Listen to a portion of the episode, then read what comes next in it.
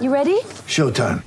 On May 3rd, summer starts with The Fall Guy. Let's do it later. Let's drink a spicy margarita. Make some bad decisions. Yes. Audiences are falling in love with the most entertaining film of the year. Fall guy. Fall Guy. Fall guy. That's what the poster said. See Ryan Gosling and Emily Blunt in the movie critics say exists to make you happy. Trying to make it out? Nope. Because I don't either. It's not what I'm into right now. What are you into? Talking. Yeah. The Fall Guy. Only in theaters May 3rd. Rated PG-13. Get ready for the greatest roast of all time the Roast of Tom Brady, a Netflix live event happening May 5th. Hosted by Kevin Hart, the seven time world champion gets his cleats held to the fire by famous friends and frenemies on an unforgettable night where everything is fair game. Tune in on May 5th at 5 p.m. Pacific time for the Roast of Tom Brady, live only on Netflix. Mother's Day is around the corner. Find the perfect gift for the mom in your life with a stunning piece of jewelry from Blue Nile. From timeless pearls to dazzling gemstones, Blue Nile has something she'll adore. Need it fast? Most items can ship overnight. Plus, enjoy guaranteed free shipping and returns. Don't miss our special Mother's Day deals. Save big on the season's most beautiful trends. For a limited time, get up to 50% off by going to BlueNile.com. That's BlueNile.com. Why take one vacation with the family when you could take all of them? With Royal Caribbean, you don't just go to the beach. You visit a private island and race down the tallest water slide in North America. You don't just go for a road trip. You ATV and zip line through the jungle. You don't just go somewhere new. You rappel down waterfalls and discover ancient temples. Because this isn't just any vacation. This is all the vacations. Come seek the Royal Caribbean. Ships Registry Bahamas. I'm Alex Rodriguez. And I'm Jason Kelly. From Bloomberg, this is The Deal. Each week, you'll hear us in conversation with business icons. This show will explore deal making across sports, media, and entertainment. That is a harsh lesson in business. Sports is not And, uh, as simple you know, I- as bringing a bunch of big names together. I didn't want to do another stomp you out speech. It opened up so many more doors. The show is called The, The Deal. Listen to The Deal. Listen to The Deal on Spotify. All right, folks, welcome back to the latest Mountain Wire football podcast. Jeremy here, soon to be hanging out with our buddy Matt Kennerly, as always. Um, MWWire.com is our website. You can find everything Twitter, MWC Wire. The reason I say he'll be joining us shortly is because, well, when we recorded this podcast, the recap, we talked about the Air Force, San Diego State, Boise, CSU kind of realignment stuff, and then also Utah State, BYU. But unfortunately, for some reason, that first 10 minutes went basically like a second. So I don't know what happened, but that's all it was missed. We have every game all day Saturday. But the, the news we talked about at the top of the show was with CSU and Air Force now returning to Mountain West. Right? Maybe not returning, but never really going, as all the reports out there. So we we went through to discuss that, like what's the point? And one thing Matt mentioned, well, it's always about money, and there's going to be more money in the Mountain West, which makes a lot of sense with the American losing Cincy, Houston, um, crap, who's the other team? Cincinnati, Houston, oh UCF. They're going to lose money in the American, so it makes sense. Money rules all, so that's why those teams would stay. Plus, or why does CSU want to go out there unless they want to change recruiting to Texas? That's about it. So we're not sure what's going on with that, but the one question we have, we have a pull up on our Twitter about what should be done, like a G5 ad, stay put, basketball. My moonshot would be get a couple basketball schools plus, like say an SMU, and or at UTSA or some Texas school, um, some something along those lines. Get those type of programs over there. I do kind of mention Memphis, but that's kind of a little bit tricky. Then maybe like see if Wichita or Gonzaga or Mexico State or Grand Canyon. That'd kind of make the big picture, make the league really good. But who knows who will all want to come because of basketball. If all those were to leave, because West Coast is dropping without BYU, but Gonzaga doesn't need them. The Americans dropping to basketball. Wichita State had the conversations before. If they can grab those couple of schools, it could be better than maybe the Pac 12 with the Big East, stuff like that. So it's kind of what was discussed, but the Mountain West is good at this, for the time being staying pat. So that's all was missed. And we kind of discussed the BYU, or we did discuss Utah State BYU.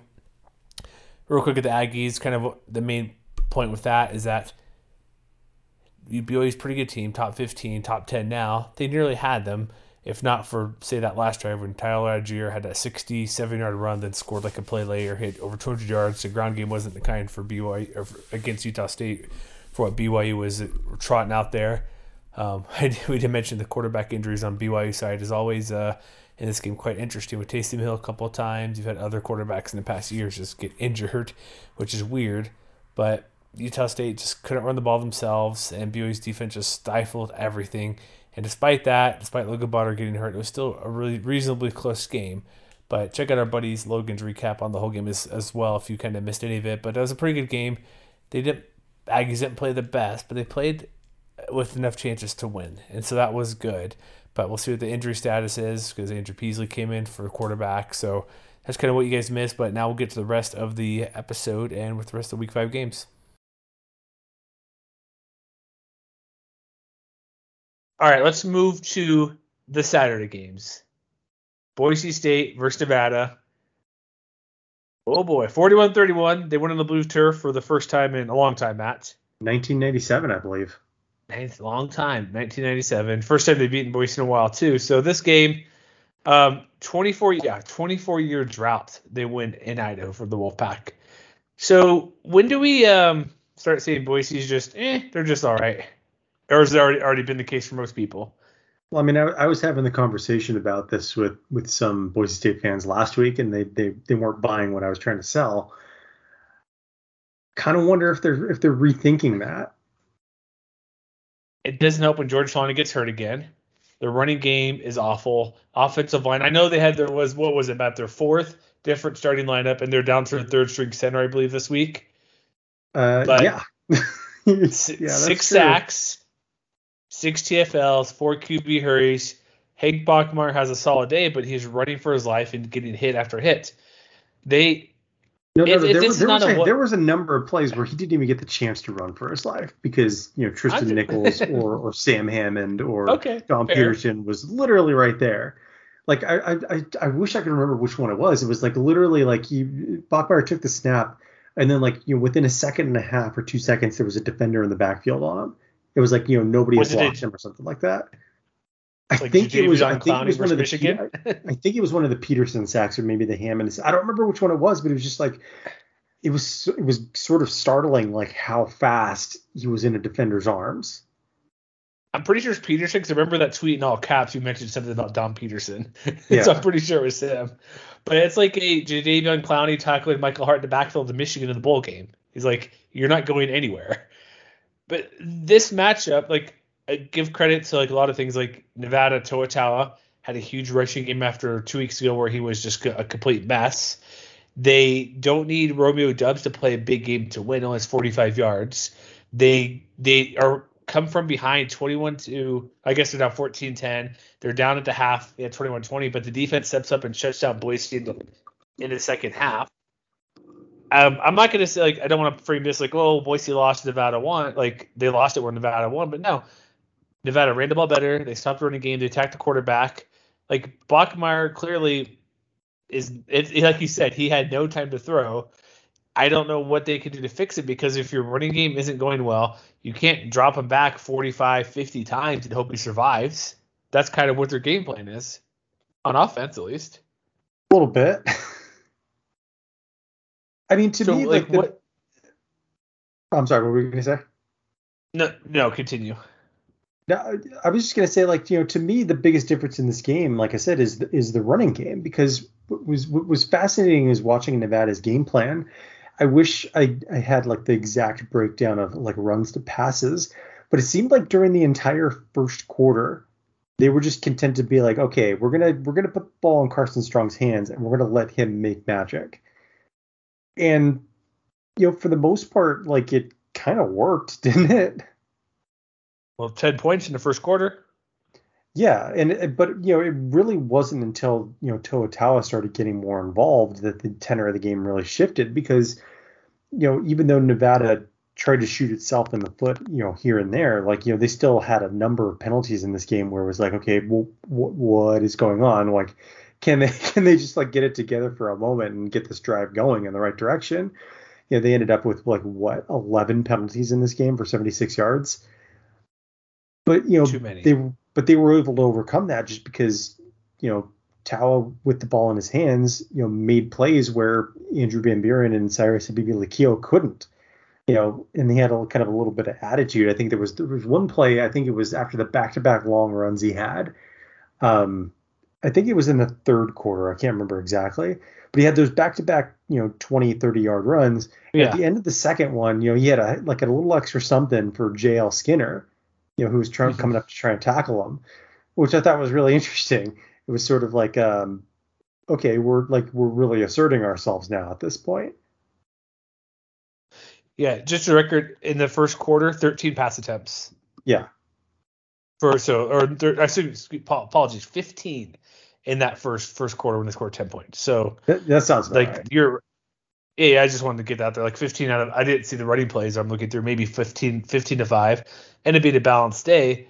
But also, it helps when you're plus three in turnover margin because all three Boise's turnovers came in the second half. Mm-hmm. They had those two poor snaps, which I looked it up. I was trying to see how many yards it was. Minus 40 yards on those two bad snaps. Mm-hmm. So that clearly doesn't help. But again, they're they're down to the third string center, and they were still sort of close. in that third quarter kind of put them away because Nevada scored 18 points, which is qu- quite a bit, obviously, in that 3rd mm-hmm. quarter to go ahead. But again, it's, it's, it's the same story for Boise State. Quarterback can't be protected. Bachmeier has a good game. They can't run the ball well enough, and Hank just can't stand in the pocket and do it. But then you include turnovers, the two fumbles, interception. Like the receiving team obviously did fine. Like throwing the Cobbs, Octavius Evans, Khalil Shakir had that amazing touchdown pass. Like he had good play. The, those are good players, but you can't be one dimensional. And it's it's one thing to throw the ball a ton and be successful and not run it well. But he's throwing for a time, but also ch- being chased around and uh, looking over his shoulder every time, and there's no protection. That's mm clearly uncomfortable and not good. It's in like Boise has it had this record like two and three. They haven't lost back to back home games in oh shit, I looked up earlier, but in a very long time. They haven't had this type of record since they were eight and four and like one of the early early years in the Mountain West. This is just a team where, yeah, new head coach, Andy a lot of changes, but the thing is, all the adjust not the adjustments, but all the issues from last year or even the year before, they're all the same. There's nothing new. That it's like not, it's not yeah new coach, but we've been talking about Hank Bachmeier getting hit and crushed into the freshman game as a Florida State when they beat the Seminoles. Like this has been a three year process. Of the offensive line being completely garbage, and the running yeah, game I mean, not there and the, you know the frustrating part is like a lot of things actually went right for them in this game. You know, like they they outperformed Nevada in the red zone for one.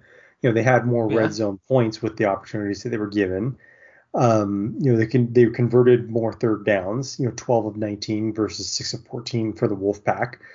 You know, they you know, but the, the problem was like they killed themselves with turnovers. They killed themselves with poor offensive line play. And you know, for as as well as the defense held up for the most part, like you know they had, you know, Brandon Talton had four field goals, which you know seems to suggest on one hand like it could be a lot worse. Yeah, um, fifty to thirty-one. yeah, but you know they so they were able to make some stops. They were able to try and hang in there, um, and they were able to get some pressure on Carson Strong too. Sacks yeah, yeah Isaiah Bagnah had uh, had three sacks himself. Yeah, it's two small areas. And I don't care who you played out there, your offensive line has to play. Nevada's defense took advantage and just crushed them and dominated and did what they want. So it's like these are all scholarship players on there. Yeah, thought your number one, number two guys, but I don't know if it's it's like a depth. It's clearly at this level, depth is a problem. But any team that plays their third string center, but it's not just that. Like I said, the fourth different starting lineup on the line, and they've only played five games.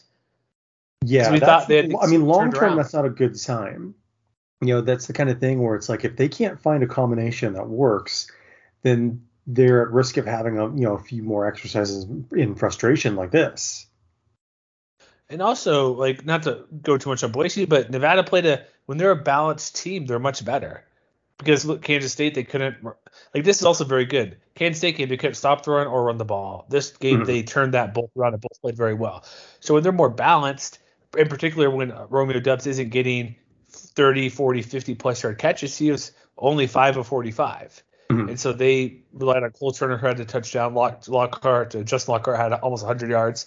They're better when they're more well rounded, and that's what the team needs to be. But they took advantage and they came out from that slight hole in the first half and forcing turnovers, getting short field, scoring off those turnovers is a, clearly why why they won the game. So when you look at the Mountain Division really quick, because Nevada's this is a big win for them because conference play in the West is gonna be crazy. Yes. But so who's like your favorite in the Mountain Division? Is it Wyoming? Like who is it? Like who's your top team out there? Well, I think we'll probably talk about them more in a moment. Okay, we'll get to them. I'll pull up my power ranking at the moment. We'll get to it later. But uh, what do what do we got for the next game here? What are we going to? Uh, that would be your Air Force Falcons, thirty-eight to ten over My- the Mexico Lobos. Uh, your My your your being like our, our listeners, Air Force Falcons. okay, curious. I'm like, like where did this come from? I like the Falcons and all, but Your co- your conference's Falcons. yeah, there we go. 38 to 10, not even close. Oh, um, are we? Is is uh, Danny Gonzalez okay? Is he going to be all right with uh, this performance or going forward? Because they got smoked on the ground, 400 yards against. Bobby Cole didn't do very well. Terry Wilson didn't do very well. Basically, the whole Lobo team did not do very well in this game. Yeah, I mean they were still missing a few a few of their pass catchers to contact tracing for COVID, but you know I think that was that was far less of an excuse for just how they looked against the Falcons than it would have been last week against UTEP. You know they and, and maybe some of that has to do with the quality of competition. I think it's pretty clear that Air Force is is a very good team on both sides of the ball. You know, like like on mm-hmm. offense, for instance, Zeke Daniels only had to throw the ball two times um, I think you know when you're when you're a triple option team, like that's that's sort of the dream. Like that's how you know things are going well for you. Um, Yeah. But you know, I think to me the the more concerning issues is that the offense has sort of gone backwards over the last couple of weeks. And I thought, you know, maybe against against the miners that they were being shorthanded might have had an influence on that. Be like, okay, well, you know, Terry Wilson's without like some of his leading receivers. You know, maybe we can give him a little bit of slack, but you know, you look at this game and you see that Trey Hall, of all people, was the guy who led the team in receptions, three catches, uh, 23 yards and a touchdown. Um, I mean, that's not necessarily a great sign. And it's not like they, they didn't get some chunk plays. You know, like Luke Wysong had another 20 yard catch. Um, uh, you know, Andrew Erickson had another 20 yard catch, but that was in the fourth quarter when the game was well out of reach. So it's not like they weren't able to to develop some chunk plays, but like you said, like they they're not getting any help from the run game either.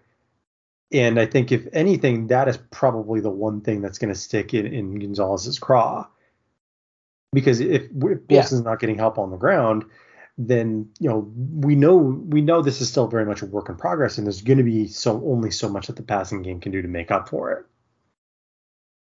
Like Bobby Cole had 15 yards. Yeah. Their two leading rushers had 15 yards. Like Dumas, Aaron Dumas had 15 yards. Like defense, like I want to say they had big games. Like when you have uh, no, um, what's his name, Joey Noble with 18 total tackles.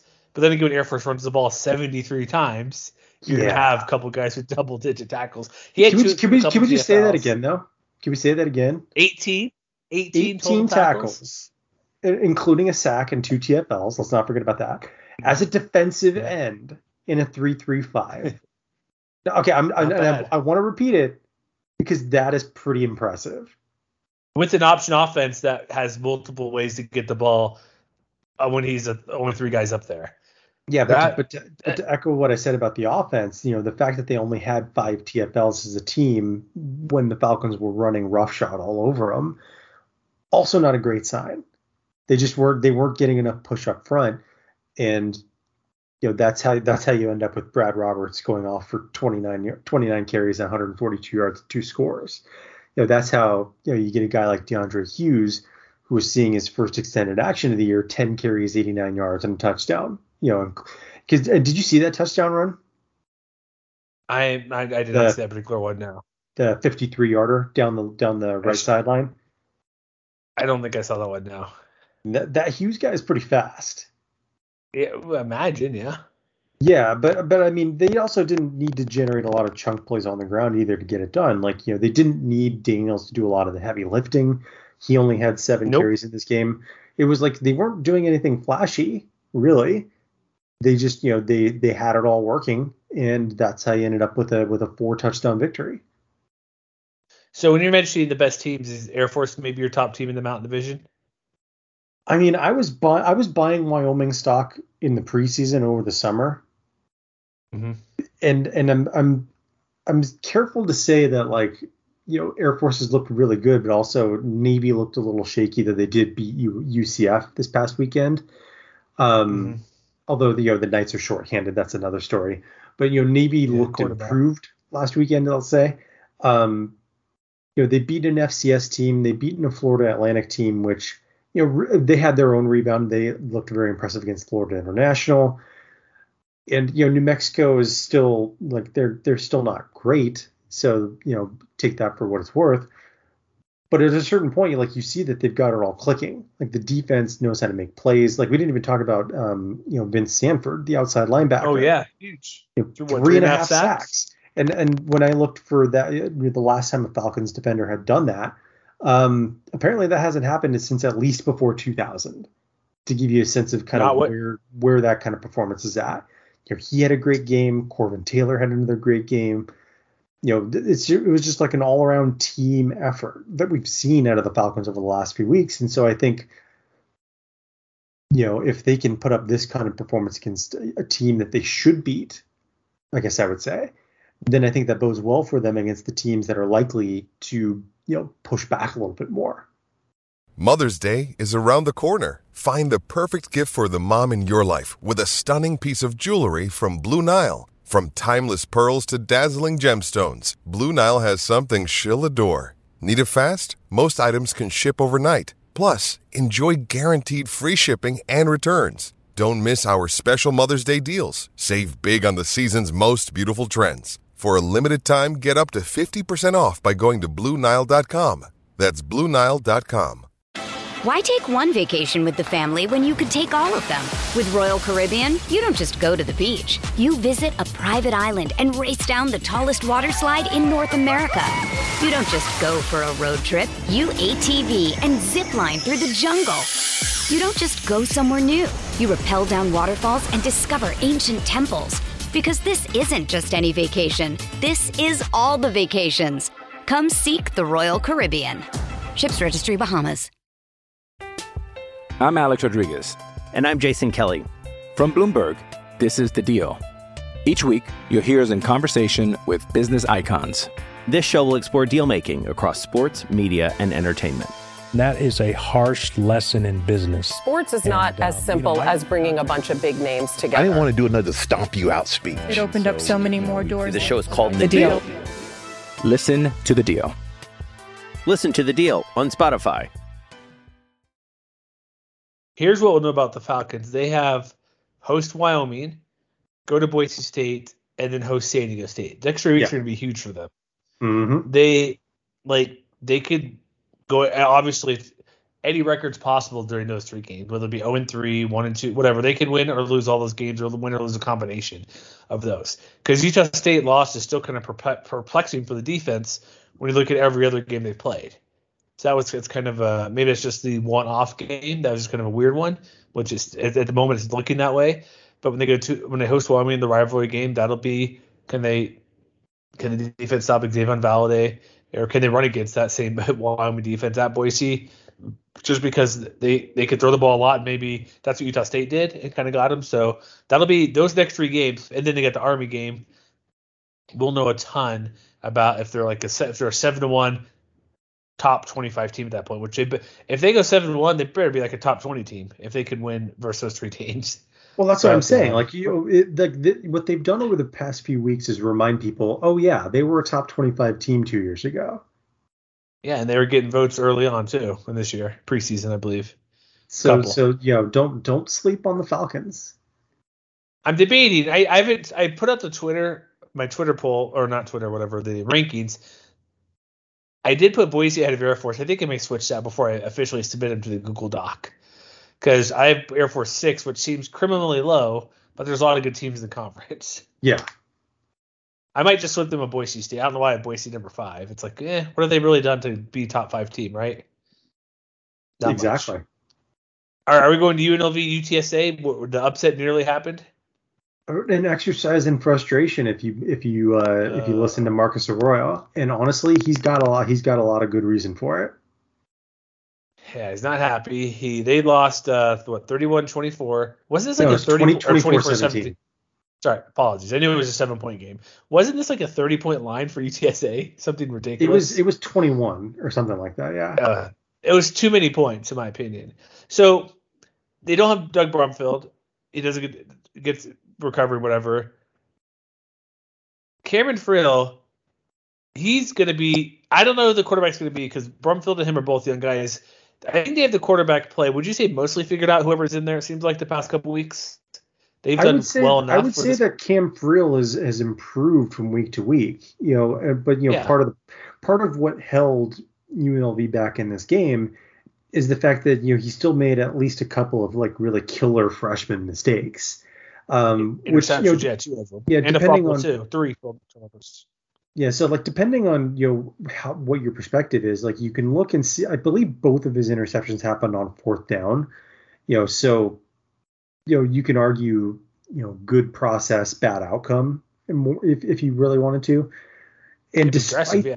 yeah, and and you know I think it's it's a good sign for them that they've continued being aggressive but I think overall, like you you look at his final line, and despite the interceptions, you know, it was far and away his best game of the year. You know, he, he completed 67% of his passes, you know, 25 to 37. He he went over 300 yards, you know, averaged over eight yards an attempt.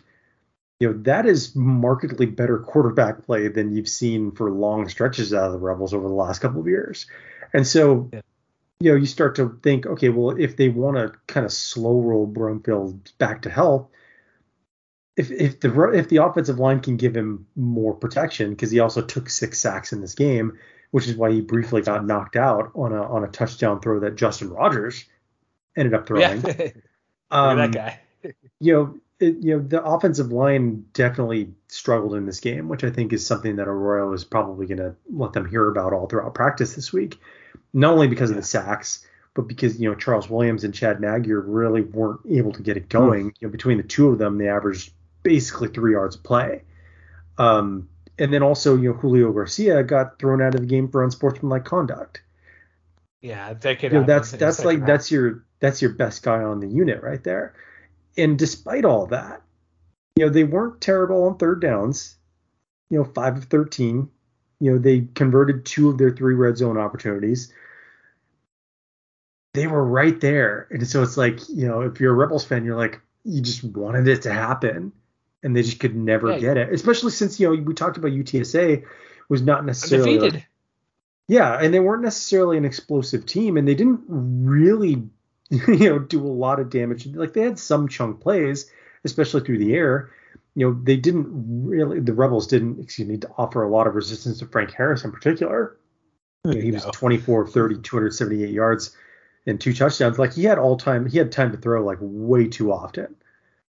But you know, Sincere yeah, McCormick no didn't, didn't, yeah, Sincere McCormick didn't really go off though. You know, they held him to 89 yards on the on the game, 3.1 yards per carry. Like that's a win. Um, you know, they forced two missed field goals from one of the better special teams units anywhere in the country. That's a win. So like you you saw enough to be like, you know, if if a handful of things go differently, you know, maybe they you know, have a, a handful fewer penalties, or they have a little more discipline, or, or real, you know, just chooses to throw it away or throw it to somebody else and see what happens. They're right there. I think that's the frustration because yeah. I looked real quick. Both, both those turnovers, the interceptions were on third down, third and long. Oh, both oh, of those came. Okay, yeah. Yeah, I just want to put, point that out, but also not just to say that's what it was, but both those turned into 14 points. So Arroyo yeah. is very frustrated where they like you mentioned, field goals are missed. They like they're in the game. Like if you don't have the if you punt the ball, maybe they still score. You don't know that. Or if you convert it, clearly you score. But there were probably what five, what at least two plays, maybe two to five plays that could have made a difference, and they win this game possibly.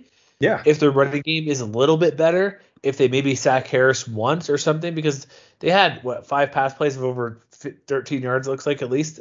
They had yeah. a couple two two over 30, three over yeah. 20. I mean, I like so, to I like to look at yards per play as sort of a measuring stick for how and and in this game they're basically even. Like UTSA yeah. averaged 5.4 yards per play, UNLV averaged 5.2. You know, that is, like I said, that is also, despite the lack of havoc, markedly better than what you'd seen against uh, admittedly tougher opponents in, in, in recent weeks. When you need mealtime inspiration, it's worth shopping Kroger, where you'll find over 30,000 mouth-watering choices that excite your inner foodie. And no matter what tasty choice you make, you'll enjoy our everyday low prices, plus extra ways to save, like digital coupons worth over $600 each week. You can also save up to $1 off per gallon at the pump with fuel points. More savings and more inspiring flavors make shopping Kroger worth it every time. Kroger, fresh for everyone. Fuel restrictions apply.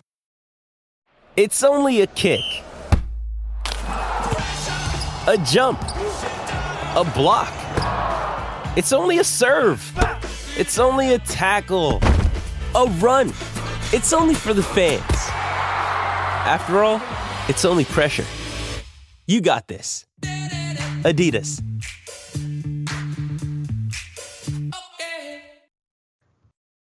So again, penalty, again, they are like, they are right there, and if, if they just have a little more discipline and, and you know push a little bit more, you know they've had like what three one score losses this, so far this year. You know they lost by two to Eastern Washington, eight to Fresno, and and seven to UTSA. Like those look, are three, look those are three pretty good teams that they give them you know a run to their money too. Look at this way: like they lose by one touchdown Here's where they were not good. Five of thirteen on third down, not really good. Um, one, one on three and fourth down, whatever. But seven penalties to three, minus three turnover margin, 1.2 yards per play on the ground.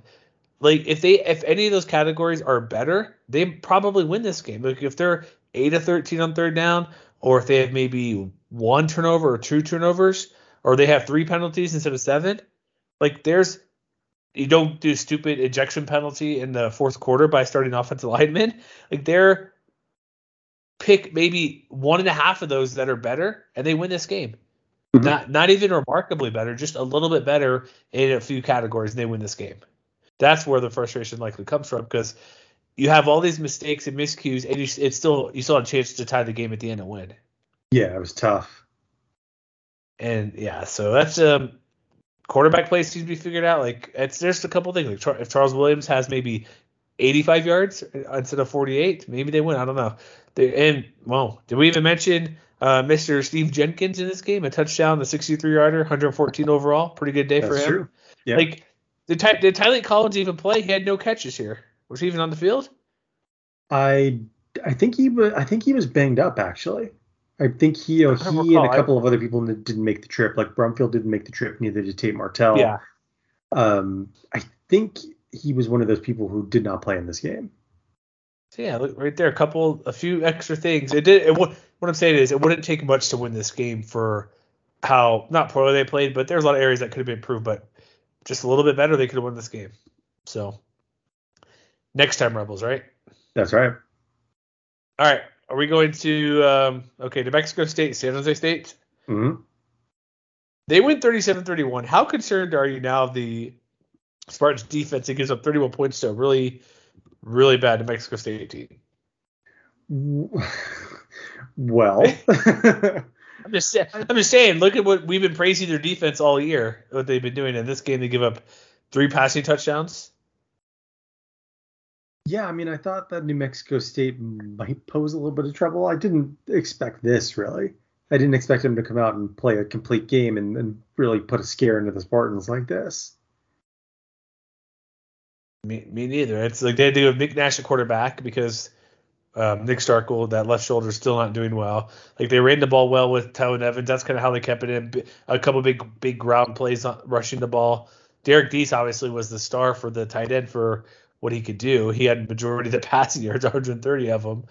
But yeah, New Mexico State, they were San Jose State was struggling the first quarter. The it, they were mostly ahead, but Aggies were just made that comeback in the fourth quarter. They kept chipping away to kind of make it an interesting game. Like in that first half, like all the back-to-back scoring, it's like is somebody going to take advantage? I kind of felt when they got that interception off of uh, New Mexico State and then scored one play later. I'm like, okay, they're going to roll run away with this game, but they did not. New Mexico State comes back and scores after that fumble in the third quarter to be, to make it a three point game.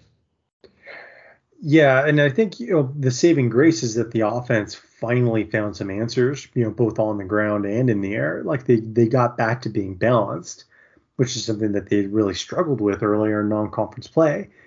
A lot of that has to do with Nick Nash kind of stepping into the breach and, and really stepping up big time. You know, 14 of 17, 195 yards and three touchdowns. You know, between him, you mentioned Derek Deese, Tyler Nevens went over the century mark you know, they got exactly what they needed against this defense, which, you know, we figured that might be the case, but it was sort of like, okay, well, is it actually going to happen? Uh, and then, yes, you know, case close in that result, in, in that regard. I don't, I mean, I don't so know what to make of the defensive performance because, you know, on the one hand, like it wasn't, it was like relative to some of their other recent performances, it wasn't great. But in terms of like, you know, average yards per play, you know, 5.7 for, for Mexico State isn't terrible. And it's sort yeah. of outweighed by the fact that by the, that the offense just had its best overall game of the of the season so far. Um, you know, they outgained them basically by two yards per play anyway. So I don't know if I'm overly concerned. But I think you know the bigger question is just going to be okay. Well, now the offense was able to do against New Mexico State. Things are only going to get harder from here. So you know how how how real is that performance going to be? I think that's to me is the big question. So, what do you think? Like you mentioned, with talk, let's kind of go back to the offense. Think Nash there. Why would they? Not that you would know, but why why didn't he play last week? Really, when they had all the other guys come in for uh, Nick Starkel? Well, he was he was playing wide receiver at that point, I think. Uh, I, okay, I guess that's the point. I was, it's still weird, right? Why did I put him back at quarterback last week? Mm-hmm. It's just uh, I get I get what they're doing. He's out there to make plays, but then he comes in and starts this game completely and does fine. It's just uh, because he went freaking 15 of 18, like very efficient day for him throwing the ball. I I still again New Mexico, with San Jose State, I don't know what to make of them because offense played better, best game in a while, probably since the Southern Utah game, which New Mexico State's slightly better than the um, Thunderbirds down there. But then defense you're right. Like what the what New Mexico State did was probably their best game, but shouldn't San Jose, San Jose State just shut them down? Like there's something. I don't want to complain too much, but maybe we're complaining to just complain. They win a game. They need to win a game. Like they had six TFLs, a sack. They got off their quarterback a bit, but he still threw for 300 yards. The running game was shut down pretty well. It's just mostly the passing game that was able to get after the secondary with the, what Jonah Johnson did. So I, maybe we're nitpicking, but 31 points is a lot to give up to New Mexico State, which I believe was a season high. I want to say, right? I believe so. Maybe? But I mean, to, like I said, I think the bigger the bigger story is they finally made all their opportunities count. Like you know, they were five for five on red zone attempts, and and and they were also you know they they saw more plays on New Mexico's side of the field um, than the Aggies did for, um, on the Spartan side of the field. I didn't know. I don't know if you noticed this on Stat Broadcast. They have a bunch of advanced statistics now. Did you note that? Um, I actually haven't used Stat Broadcast a ton this year, so that's good to know. Maybe I'll start. So this is so this is a super fun stat I'm going to throw out there for everybody, just to give you a. So San Jose State had 58% of its plays come on New Mexico State's side of the field. Oh boy, that's a lot. And and you know for New Mexico State that number was only 39%. So you know when you take that into account, when you take in field uh, position, yeah, and when you take into effect Nash's explosiveness in particular, you know they didn't throw the ball that you know deep that much, but when they did, they made those opportunities count. Like you know the Aggies beat them in the medium passing game, but you know the the Spartans were four for four on those deep shots that they took. And to me, like that's another thing that makes a difference in this game you know, and that's also something that we didn't really see a lot of. So, what if you're going to go zero to ten Spartans? Where would you kind of put them at, kind of like their trend going forward? I mean, I think they're probably in the middle of the pack. I just don't know where you would slot them in. Okay, that's fair. It's hard to tell. It's, one game and it gets. Another game. I mean, because it's, so. it's very cl- it's very clearly hasn't been last year's team, but I think they're just trying to figure out. Okay, well, what is it that we can be? And it's one thing to figure it out against Southern Utah and, and New Mexico State, and it's another to like you know as they start turning their attention more to conference play now. Like they've already got a win under their belt. Yeah. But yeah, it's like I said, same as for everybody else. It's only going to get harder from here.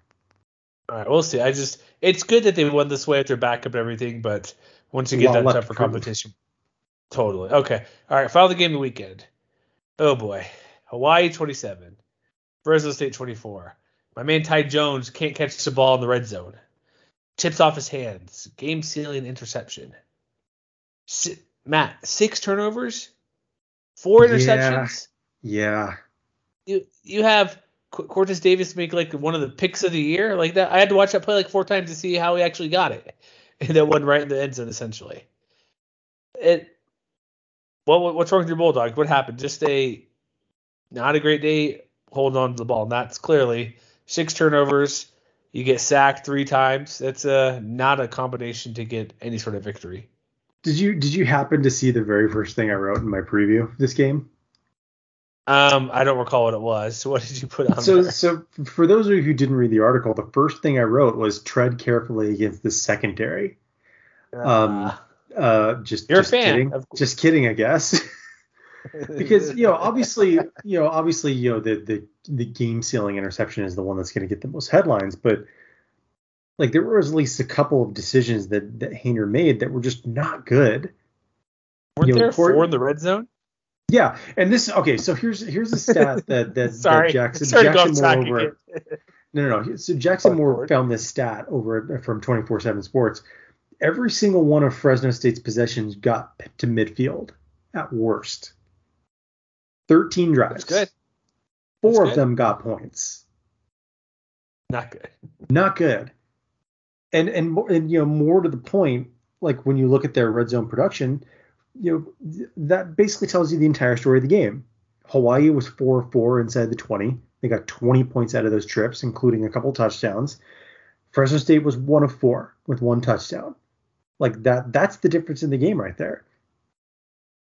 Well, also 17 points off turnovers as well. Doesn't that too yeah and and and and it didn't i mean i don't know exactly how much attention it's gotten but the fact that jake Haener is still not 100% is something that Yeah. i think definitely played a role down the stretch in this game Should he have played? UNL He shouldn't have played for UNLV. They should have done something else. I think. well, well he got knocked out briefly in this game you know jalen henderson know, saw a little bit of playing time and then uh, and then if you look at if you look at his passing produ- production before and after his absence in that game he was 21 or excuse me he was 20 for his first 31 and 8 for his last 19 after that that hmm. right there is the story of the game you know and, and you know including two you know his last two interceptions. Well, no, but actually, but I feel like, but I feel like all of that sort of takes away credit from from Hawaii's defense, which, you know, maybe it doesn't Six on its face look, ex- maybe it doesn't look exactly the same as their game plan against Nevada last year, because obviously Haener threw for a lot more yards than Strong did, but mission accomplished either way, because you know Khoury Bethley had a couple of interceptions, Cortez Davis had an all conference interception of his own. Um, and then Hugh Nelson, of course, had the one that that sealed the game. But you know, they they got pressure up front. They had three sacks and five TFLs. You know, they held the Fresno State running game mostly in check, other than a couple of big runs. And and that's something maybe we aren't talking enough about is the fact that Haener is having to do a lot himself, despite not being 100%. And the running game, I mean, is kind of sort of picking him up here and there, but not as consistently as they could be you know that's something that I think is getting a lot uh, going to get a lot of attention over the bye week, I would imagine. But also, like, you know, it's just you know one of those things where you take a step back and you look at how the game actually unfolded. You know, they outgained Hawaii on a per play basis, 6.2 to 4.9. It was just the red zone opportunities killed them, the turnovers killed them. And honestly, you know, and, Hawaii did just enough on offense to be able to kind of turn them away. So are you telling me Fresno lost this game and Hawaii didn't win it, despite getting forcing six turnovers?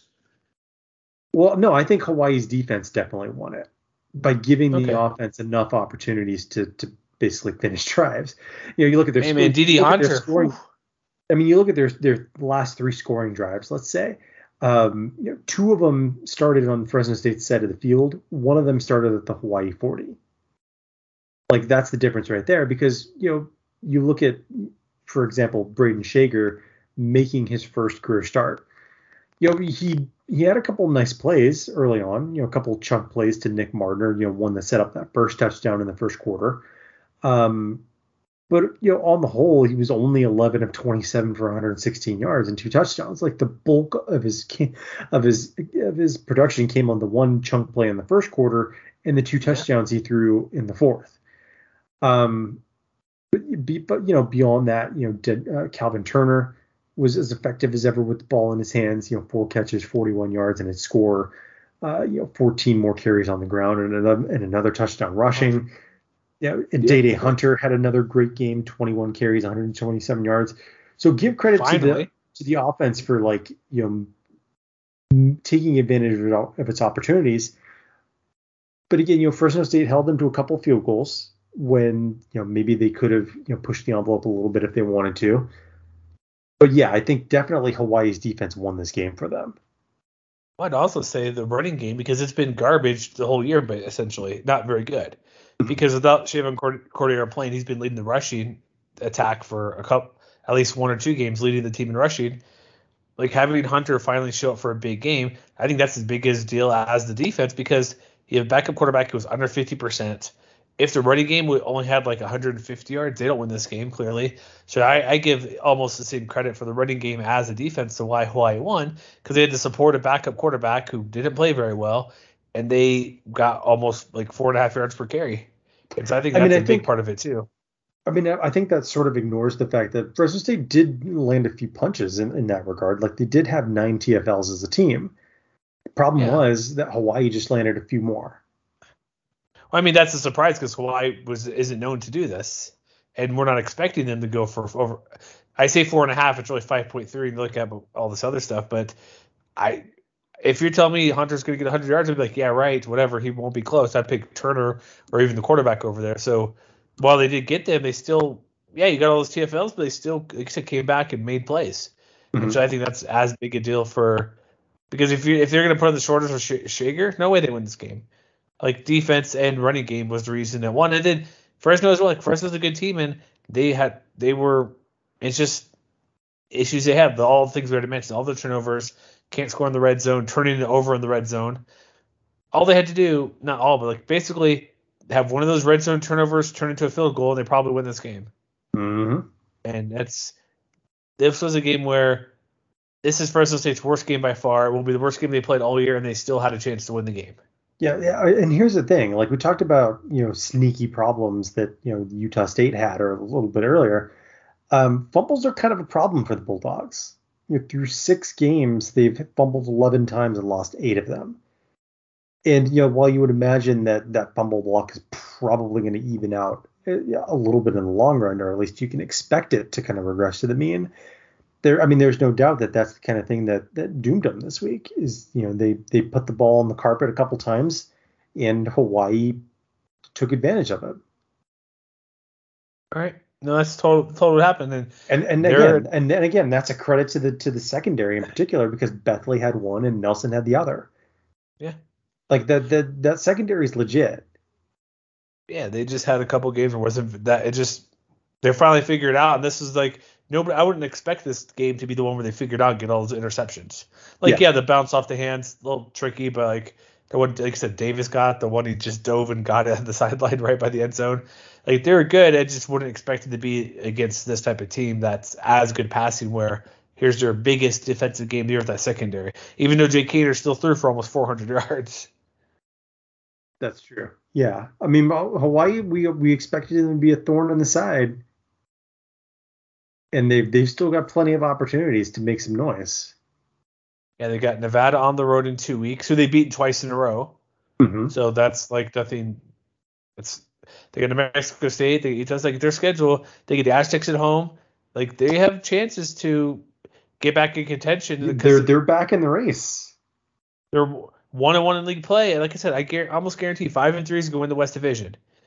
Only team not in it is I still say UNLV. I don't think San Jose State's going to do it, but but they're but they're sitting at uh, more than conference play. They just uh, they beat Hawaii, so they want to know in league play. I think. Uh, yes. So far, yeah. One it's like I don't think they're going to do it, but heck, they're one to know. Like we already like they got CSU. Well, they could probably beat them. Aztecs will be tough. It's they get Wyoming at home. They get Fresno at home. Speaking of the, of the Spartans here, like they get all these tough games at home. So if we get games like this, it's kind of not sucky, but it's kind of fortunate where the league's good enough to have all these teams beat each other up. There won't be any team like getting any real national respect. Like, oh, they go eight and four in the Mountain West and win the division, win the conference, but look at all these teams that are probably, if you look at Sagarin and SP Plus, are probably all top 70 teams, top 65 teams. But basically, from 20 to 60, it's everybody's the same almost. You know what I mean? 20 to 50, and mm-hmm. they might have a couple of those teams in there, and so it'll be exciting to watch. Like we've been saying it forever. Like all these games, West Division, now the Mountain Division with Utah State being more interesting, and CSU seemingly on the upswing with how they've been playing the past couple weeks. Every game should be a pretty good game. Like all these, like if you look at the whole weekend, with all these matchups and games we have, there wasn't anything that was like a, a massive blowout, really. Like, yeah, New Mexico didn't play great versus Air Force. That was probably the, the biggest one out there but we don't expect a ton to Mexico or UNLV, unfortunately. But the Rebels were right there in their game too, and they lost. Like every game was a reasonably close game, and some interesting things happened. Mm-hmm. So we'll see. Any final words before we let people go for Week Five recap? Yeah, I think we're good. All right. So thank you for tuning in to uh, this week's show. We'll be back next week to uh, discuss what Week Six, halfway through almost. Oh boy, going too yes, fast. Sir almost halfway. So mwwire.com. We'll have all of our stuff out there for the week, power rankings, bowl stuff, every any other news updates on like look at quarterback stuff. You have didn't play. You have uh, Nick Starkel at San Jose State. We have UNLV stuff. So there's a lot of interesting things going on. Utah State is Logan Bonner going to be healthy for next game, or is it going to be Andrew Peasley? So we'll see. We'll get all that stuff sorted out and the best we can for everybody, and just to tell people you like the show and say, hey, this might be something you're interested in for some college football news. So we'll see everybody next week or next time, I should say.